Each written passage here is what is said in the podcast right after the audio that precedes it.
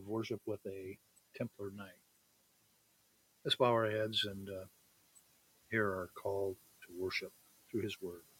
I appeal to you, therefore, brothers, by the mercies of God, to a present present your bodies as a living sacrifice, holy and acceptable to God, which is your spiritual worship. Do not be conformed to this world, but be transformed by the renewal of your mind that by testing you may discern what is the will of God, what is good and acceptable and perfect. Listen to these, uh, this prayer and praise to God. We praise and honor you, Lord God Almighty, for all your mercy and loving kindness shown to us, your people. We bless you for the goodness that freely chose choose us to salvation before the world began. We thank you for creating us after your own image, for redeeming us when we were lost with your own image, for redeeming us when we were lost.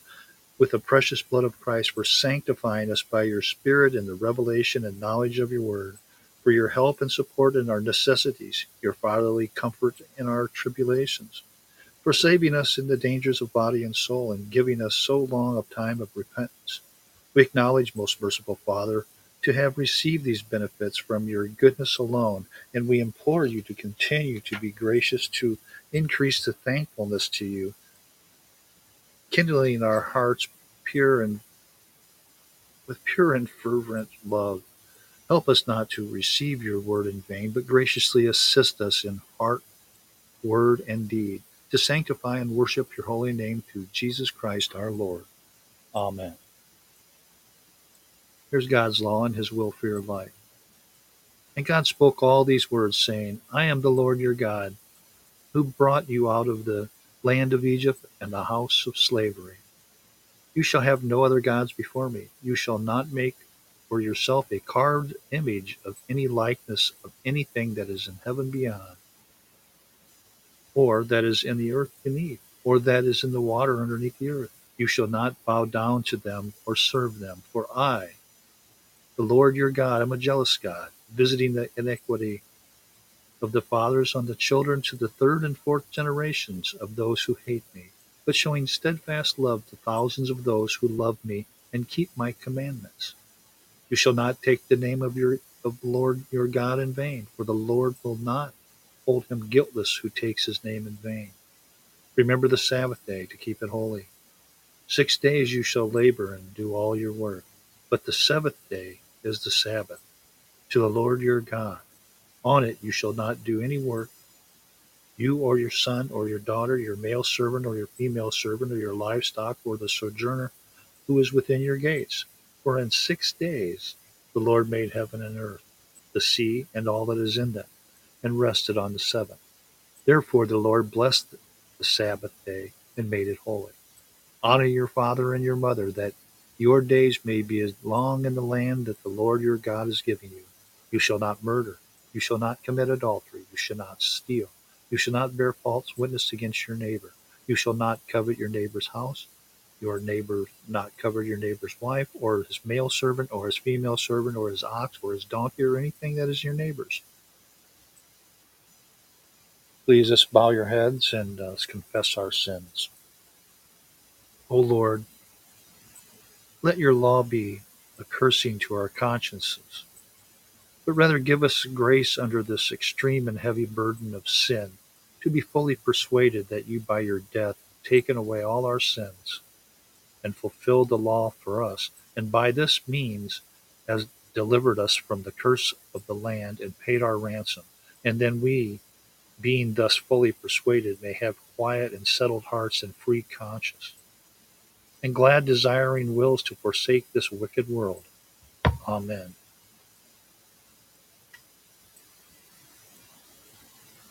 Receive these words of comfort from God.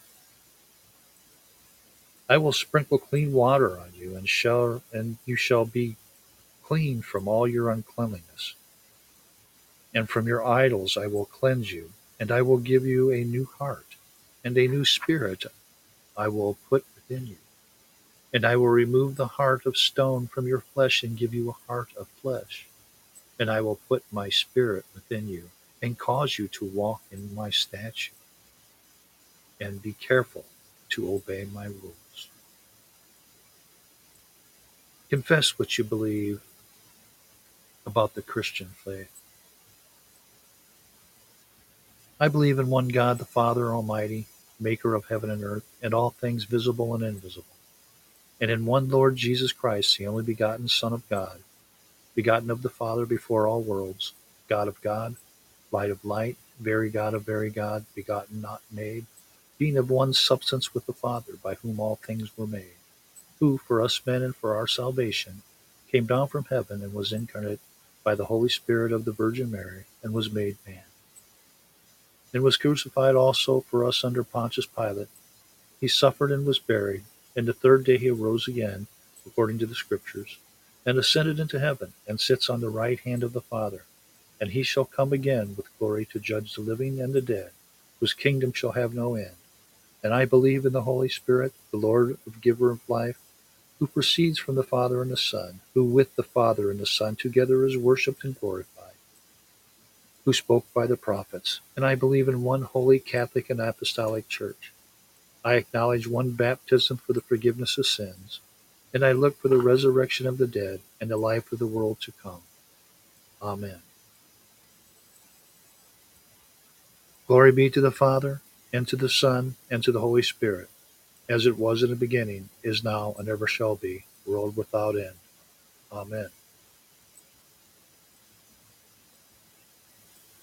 instead of having our normal catechism uh, lessons, I'm going to give a little sermon uh, about uh, why does God allow the wicked to live. you can find that uh, in Job 21, verse 7. Once upon a time, there lived in the land of Uz a man by the name of Job. He was a good man, an upright man of integrity. He loved God devotedly and shunned evil. The Lord prospered Job with a fine family of seven sons and three daughters, and with great wealth. Now, God may not always prosper those who follow him and serve him, but he cares for them nevertheless. The devil now uh, comes on the scene and he never trusts anyone. He doesn't believe that anyone would live a good life unless he is being paid for it. So we see him appearing among the sons of God when they present themselves before the Lord. Why Satan was there, uh, there we do not know. Uh, we don't know. We don't know what we're told, uh, but we know he was there to accuse Job. God asked Satan uh, where he had been, and Satan answered that he had been walking to and fro in the world. Then God said, uh, "Did you see my servant Job?" And note uh, what a good man he is and how faithfully he serves me? And Satan sneered, Yes, I've seen him, and I know why he serves you. You have given him everything, you have hedged him about on every side. That's why he serves you. He knows which side his bread is buttered on, but give me a chance to get to him. Let me cause him to suffer a little bit, and I'll lose some of what he has, and he'll turn and curse you to your face. All right, uh, said the Lord, you can take away some of what he has, but you can't touch his body. God knew he his his God knew his man and he knew he would stand the test. Satan accepted that challenge. But Job knew nothing about it. He went on uh, serving his God, and then suddenly uh, trouble struck. A messenger came and told Job that uh, some of his animals had been killed, together with the servants who were working with them. Then another messenger came to him and reported, Hey, Job, uh, uh, sheep and, and more of your servants have been burned up in a fire from heaven. While he was speaking to another messenger, came and he told Job that the Chaldeans had stolen all of his camels and killed those who tended them. And the saddest news of all came to Job. He was told that all of his children had met death in a storm that destroyed the building where they were eating and drinking. Um, of course, Job's heart was broken, but uh, holding on to God by faith, he said, The Lord gave, and the Lord hath taken away. Blessed be the name of the Lord. Satan saw that he had failed, so he went up before God again. When the Lord mentioned the integrity and the faith of Job in the face of his losses, the devil sneered and said, Yeah, but all that uh, man has will he give for his life. Let me affect this body, and he'll curse you to your face. Well, the Lord said, Go, go ahead, give it a shot. Uh, you may cause him to suffer, but you cannot take his life. So Satan struck Job with boils from his head to his feet. You know, yeah, I never had boils, but you know that that's got to be kind of painful. And, and Job scraping his boils, and he sat down and among the ashes, still held on to his faith to God. Still had his faith. His wife came to him and said, uh, "You see what uh, religion has done for you? Why don't you curse God and die?" And Job rebuked has refused to take her advice. Then three of his friends came to him. Say, hey, hey, bud, what's going on? Uh, you must be a, a, an awful hypocrite, or God would not have allowed you to suffer as you have. You know, you're you're, you're thinking back, and these are back in ancient times, so you gotta go with the flow. Uh, they used all the arguments against Job, but but the gist of his reply was this: God, God does always what is best for us. So I'm not giving up my faith for in Him, though, even though He could slay me. Yet I will trust in Him. Now, in the midst of all this discussion, the question arose: Where do the wicked live? Became old, yeah. Are mighty in power? Could they be? The same question is uh, with us today. We see the wicked flourishing like a green bay tree. Everything they do is prospers. They enjoy life to the fullest, while on the uh, other hand, many of those who live good lives and love and trust God are continually bent beneath the load of woe and trouble and sickness and sorrow. And you can't help to, to wonder and, and often ask that this quivering, throbbing burning question why does God allow these wicked people to live, causing others to suffer while his own people have such a hard time? Well, do they live to demonstrate the long suffering and patience of God? Someone offends us and we say, I can't stand this. But uh, we sinned against God for many years and uh, He's been pretty patient with us. I can imagine an angel looking down on us in our sin and saying to God, Shall I strike now? And God says, No, no, no, no, no, not now. After 100 years or later, or later, or maybe 500 years later, God is just as patient in dealing with the human race. He has power to erase every sinner on the face of the globe. But he patiently waits and endures our transgressions. All through the history of the world, God continues to write his edict of divine forgiveness. In Noah's day, uh, he warned the people for 120 years as an example of his patience. He was patient with Abraham, Moses, and the Israelites and the disciples.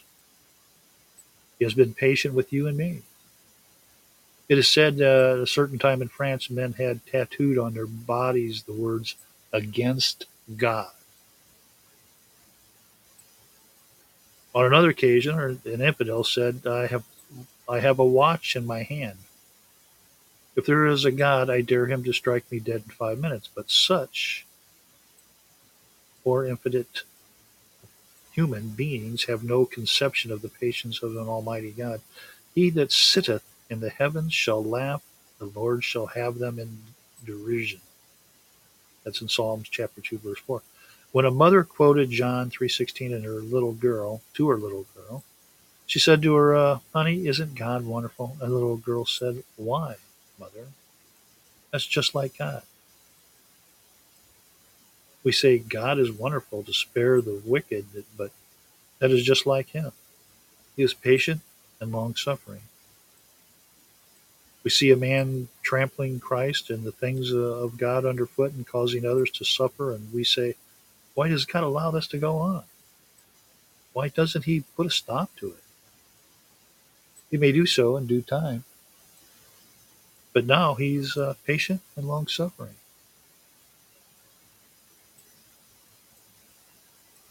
And there, there may be an overthrow, and it may be more impressive.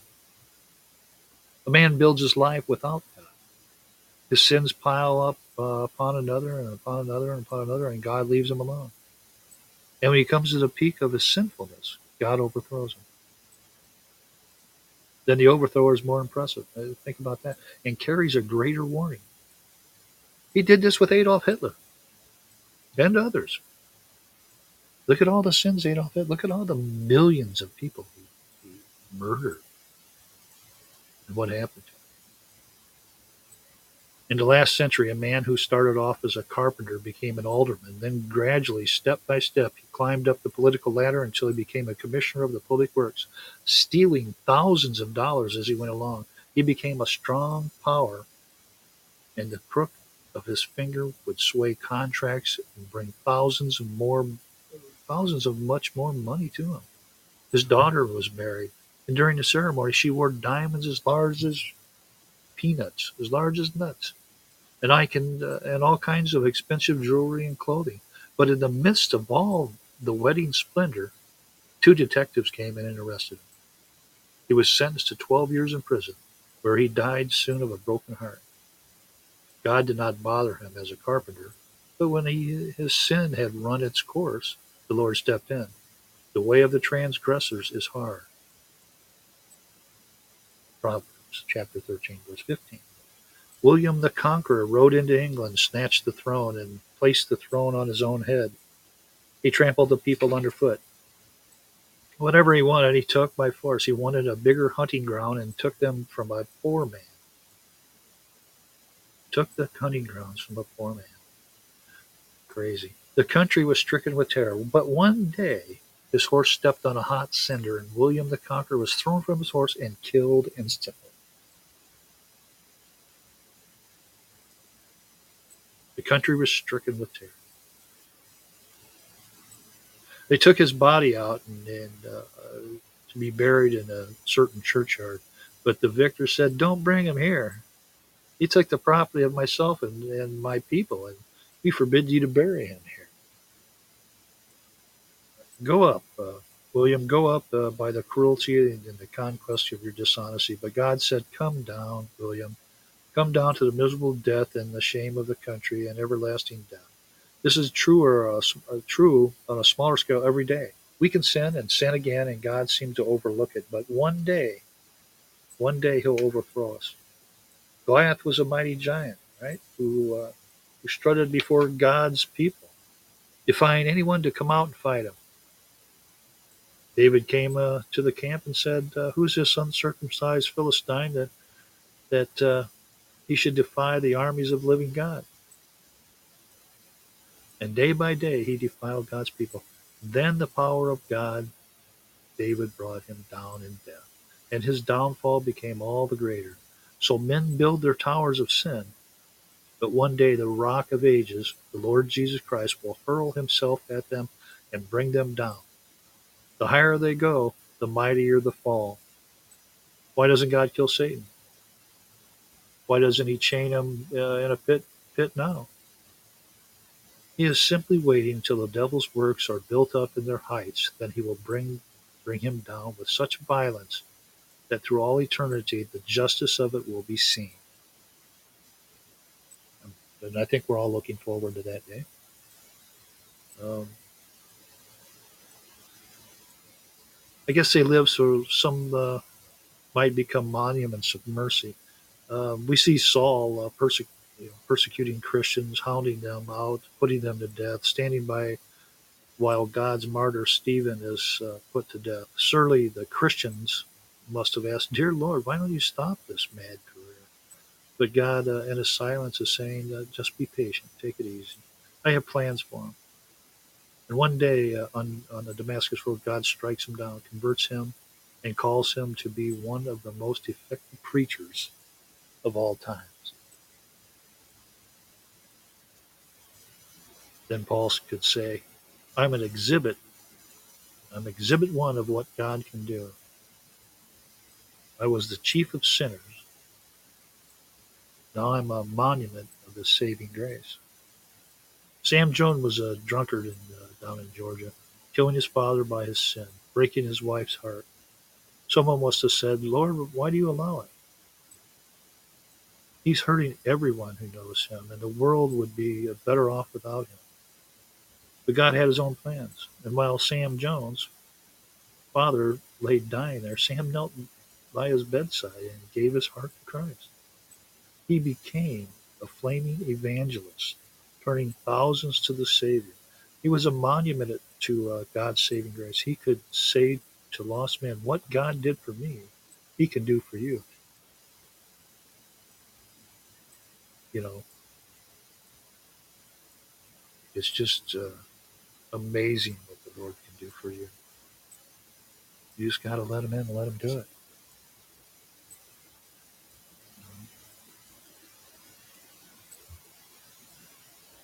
Here's a guy named uh, Jerry. Uh, he spent several years, several terms in prison, several years. He was a wicked. He was wicked, and uh, the world would be better off without him. But um,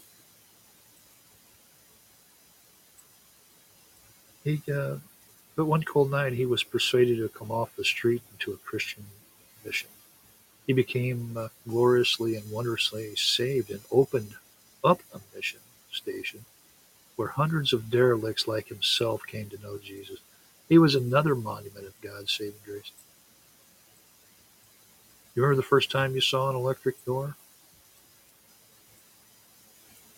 You know, the ones that open up right away. It was, it's been a long time, but I went up to a drugstore and reached out my hand to open the door. And to my surprise, the door opened to its own accord, and I walked in, and the chief and the chief of sinners has he only reach out his hand toward Jesus Christ, and the Savior will open up everlasting doors, and the sinner can walk into salvation.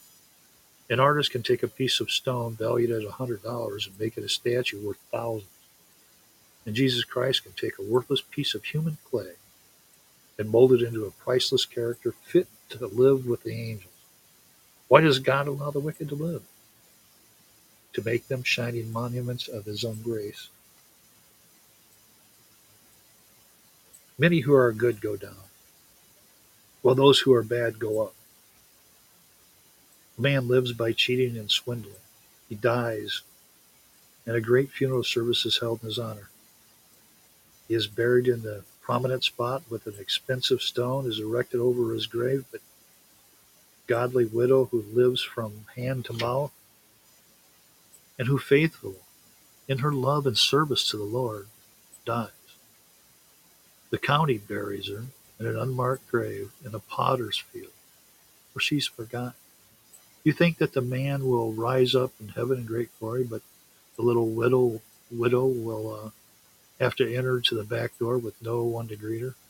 Nope, not going to happen. It's unthinkable. There's a place of adjustment where things are righted, but that place is not here. Hell is waiting for the sinful man, and the doors of heaven are open for the poor widow. The wicked will live, and the righteous live, awaiting the period of adjustment. That's what we're all doing. There was a man out west who glorified in his uh, religion. Uh, he planted his crop for on Sunday, worked the field on Sunday, and reaped the harvest on Sunday. But his crop turned out to, with better results that, uh, than that of his neighbors. He gloated over this, uh, so the weekly paper published a statement God does not always settle. Settle his accounts in October. Do you wonder why the wicked often prosper more than the righteous? God is just waiting for time to settle it. When he'll adjust everything and make everything right. Equal opportunity, let's call it that. um, Suppose God condemned us when we uh, committed our first sin and our tenth sin and our hundredth sin. Would we all be in hell now? But uh, He permits us to live longer, and makes and, and make our own choice. Is giving us one opportunity after another to be saved. But one day we'll have our last chance. You attend some great service and the Holy Spirit stirs your souls. God is giving you another chance. A great sorrow comes and you are greatly moved, and God is saying, I'm giving you another chance. Sickness comes and your condition is critical, so God is giving you another chance. How patient God is with us, but one day his patience will end. He that being often reproved hard his neck shall suddenly be destroyed, and that without limit. Proverbs chapter 29, verse 1. Friend, uh, where do you stand on the highway? If death took you tonight, or if the Savior returned, where would you go? Maybe God is giving you your last chance, so why not turn your sin and turn to Him in repentance and faith? Remember that even tomorrow may be too late. Don't reject God's offer another minute. To do so may hurl you from the seats of sin to the depths of hell. Some years ago, on an island of uh, Martinique in the West Indies, there was a volcano called Pelée. Near it was the city of uh, Saint Pierre. One day, grumblings were heard from the mountain. Uh, scientists came and examined the volcano and said, "There is no danger, none at all. Don't worry about it." you know. But some sometime later, a big, huge steam cloud, steam of lava began to pour from the mountain. All the birds and the beasts and the crawling things made for the coast. They took off. Then one bright morning, the volcano coughed and began to pour out all of its lava and molten lead toward the city. St. Pierre was blotted off the map. At 8 o'clock in the morning, there were 30,000 people in that city. At 8.30, they were all gone. Life, however, sweet, is an uncertain thing, and you're on a dangerous ground if you are without Christ. Don't go on without Him.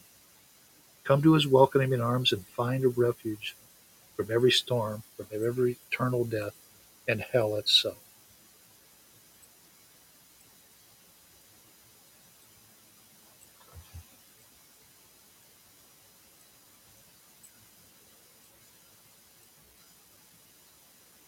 As you listen to these words,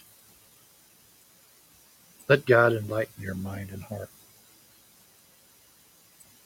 Grant, Almighty God, that as you shine on us by your word, we may not be blind at midday, nor willfully seek darkness, and thus lull our minds asleep.